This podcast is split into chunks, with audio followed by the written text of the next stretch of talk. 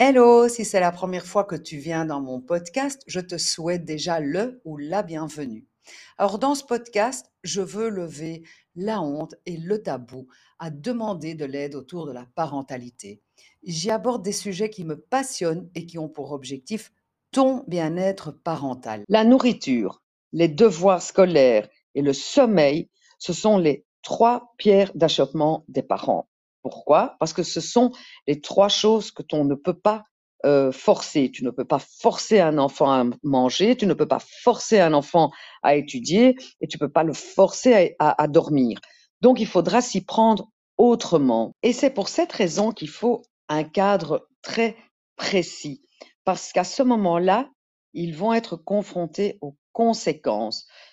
Et c'est pareil pour la nourriture il veut pas manger, je l'ai déjà répété dans d'autres podcasts, bien, il ne mange pas. Tu ne peux de toute façon pas le forcer. Par contre, s'il a faim une heure après, bah, il reçoit rien, euh, il ne reçoit pas une tartine ou un biscuit. Il n'avait qu'à manger au moment où c'était l'heure du repas.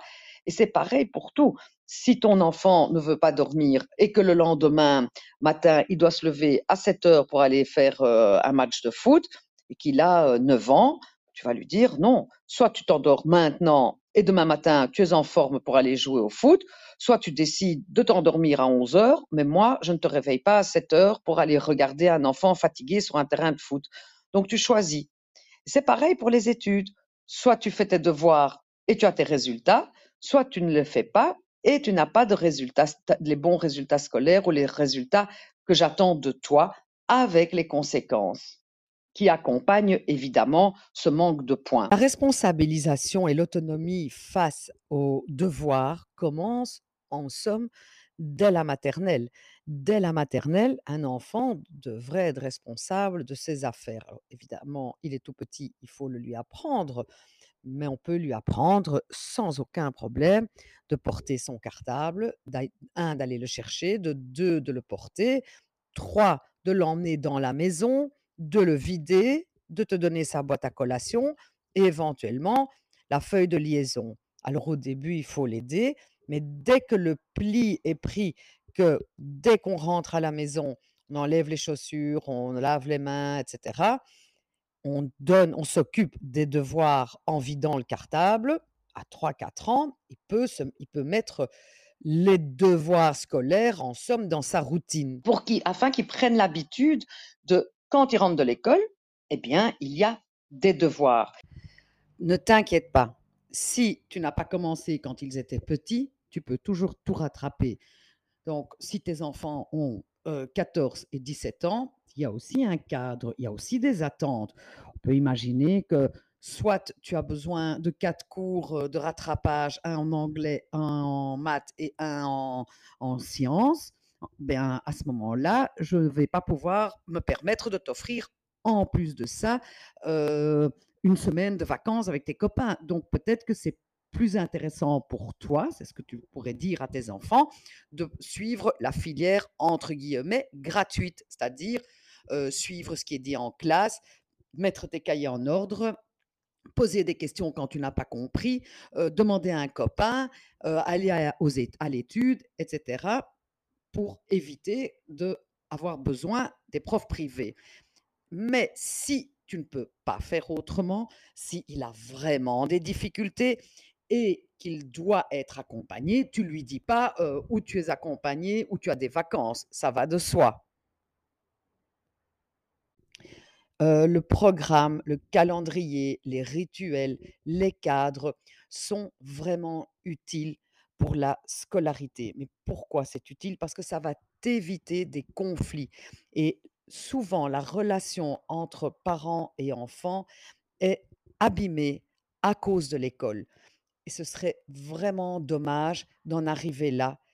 Or, avec un cadre, des règles et un suivi, tout ça peut être évité. Ton devoir de parent n'est pas de lui d'enseigner quelque chose à ton enfant, mais de transmettre la valeur de l'autonomie et de la responsabilité et surtout du respect face à un devoir demandé par l'école. Chose qui est vraiment chouette à apprendre à tes enfants, c'est de faire leur propre programme. par exemple, ils ont des contrôles ou des examens ou un devoir à rendre ou un livre à terminer, qu'ils fassent leur propre programme. Au début, tu vas les aider.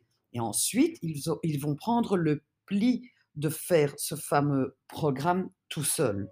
Alors, tu vas mettre un cadre, un cadre autour de faire ses devoirs. S'il y a un problème de compréhension et que tu es capable de lui expliquer sans péter un câble, parce que ça, c'est l'autre problème des devoirs, c'est que souvent, ça mine la relation parent-enfant et ce n'est pas à ça que ça sert, bien au contraire. Donc, soit tu es un enseignant et tu es capable de lui enseigner sans t'énerver ce qu'il n'a pas compris, soit tu vas lui expliquer qu'il doit aller demander ça à sa maîtresse parce que toi, tu ne peux pas, tu, n'es pas capable. Ce dont tu es bien capable et ce qui est ton job, c'est de lui, de le rendre responsable et autonome face à ses devoirs et de lui transmettre le respect euh, de, des devoirs demandés par l'école. Et une chose qui est très intéressante aussi pour euh, développer leur mémoire et pour euh, consolider en somme ce qu'ils ont appris la journée, c'est de leur demander dès que vous arrivez à la maison ou dans la voiture, qu'est-ce qu'ils ont fait aujourd'hui? C'est-à-dire que l'un après l'autre, ils doivent raconter leur journée. Donc, je prends un exemple. Eh bien, première heure, on a eu maths et en maths, qu'est-ce que tu as fait? Puis en deuxième, on a eu français. Qu'est-ce que tu as fait? Qu'est-ce que tu as appris? Est-ce que vous avez lu? Est-ce que vous avez écrit? Et s'ils ne se souviennent pas, à toi de les, aider. Tu peux leur dire, euh, est-ce que la maîtresse a lu une histoire? Est-ce que tu as vu des chiffres sur le tableau euh, Qui était assis à côté de toi? Des, des questions pour le remettre dans l'ambiance de la classe. Pourquoi c'est important de revoir sa journée euh, euh, branche par branche, parce que c'est aussi une manière de consolider et de mettre en mémoire ce qu'ils ont fait la journée.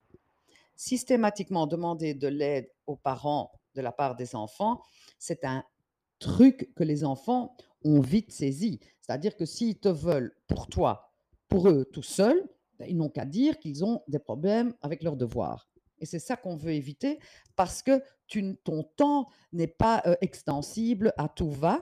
Tu as souvent plusieurs enfants, tu dois préparer le dîner, tu as peut-être des amis, tu veux peut-être sortir, etc.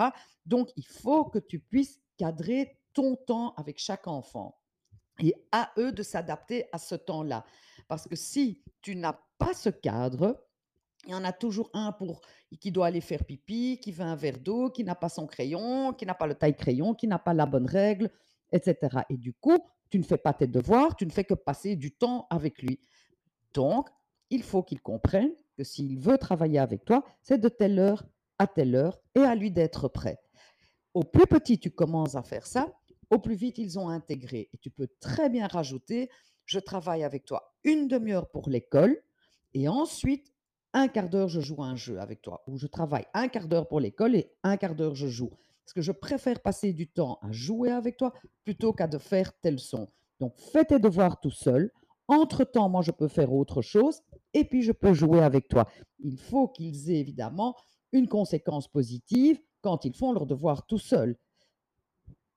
Tu peux aussi rajouter un autre cadre qui est celui de, ton, de l'heure à laquelle tu arrêtes de t'occuper de l'école imaginer qu'à partir de 8 heures, c'est terminé, tu ne signes plus un papier, tu ne prépares, n'aides plus à préparer un sac de gym ou un sac de natation, à eux de se débrouiller avec ça.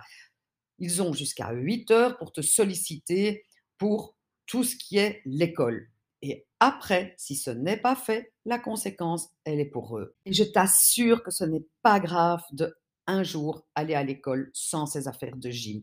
C'est beaucoup plus intéressant d'arriver à l'école sans ses affaires de gym ou de natation et de vivre cette expérience quand on a 8, 9 ou 10 ans plutôt que d'être constamment assisté parce que là, il ira certes à la gym ou à la natation, mais il n'aura rien appris. Dans le même ordre d'idée, tu n'aides pas à faire un devoir à 9h30 quand soudain un de tes enfants s'est rendu compte qu'il a oublié de le, faire ou d'étudier. Si lui veut à 9h30 aller étudier dans sa chambre, grand bien lui fasse, mais toi, tu n'aides plus à 9h30. Sûrement pas quand il s'agit d'étudier une dictée ou d'encore terminer un livre ou de faire un exposé. Les devoirs sont souvent source de conflits entre tes enfants et toi. Et souvent, ça peut vraiment nuire à la relation.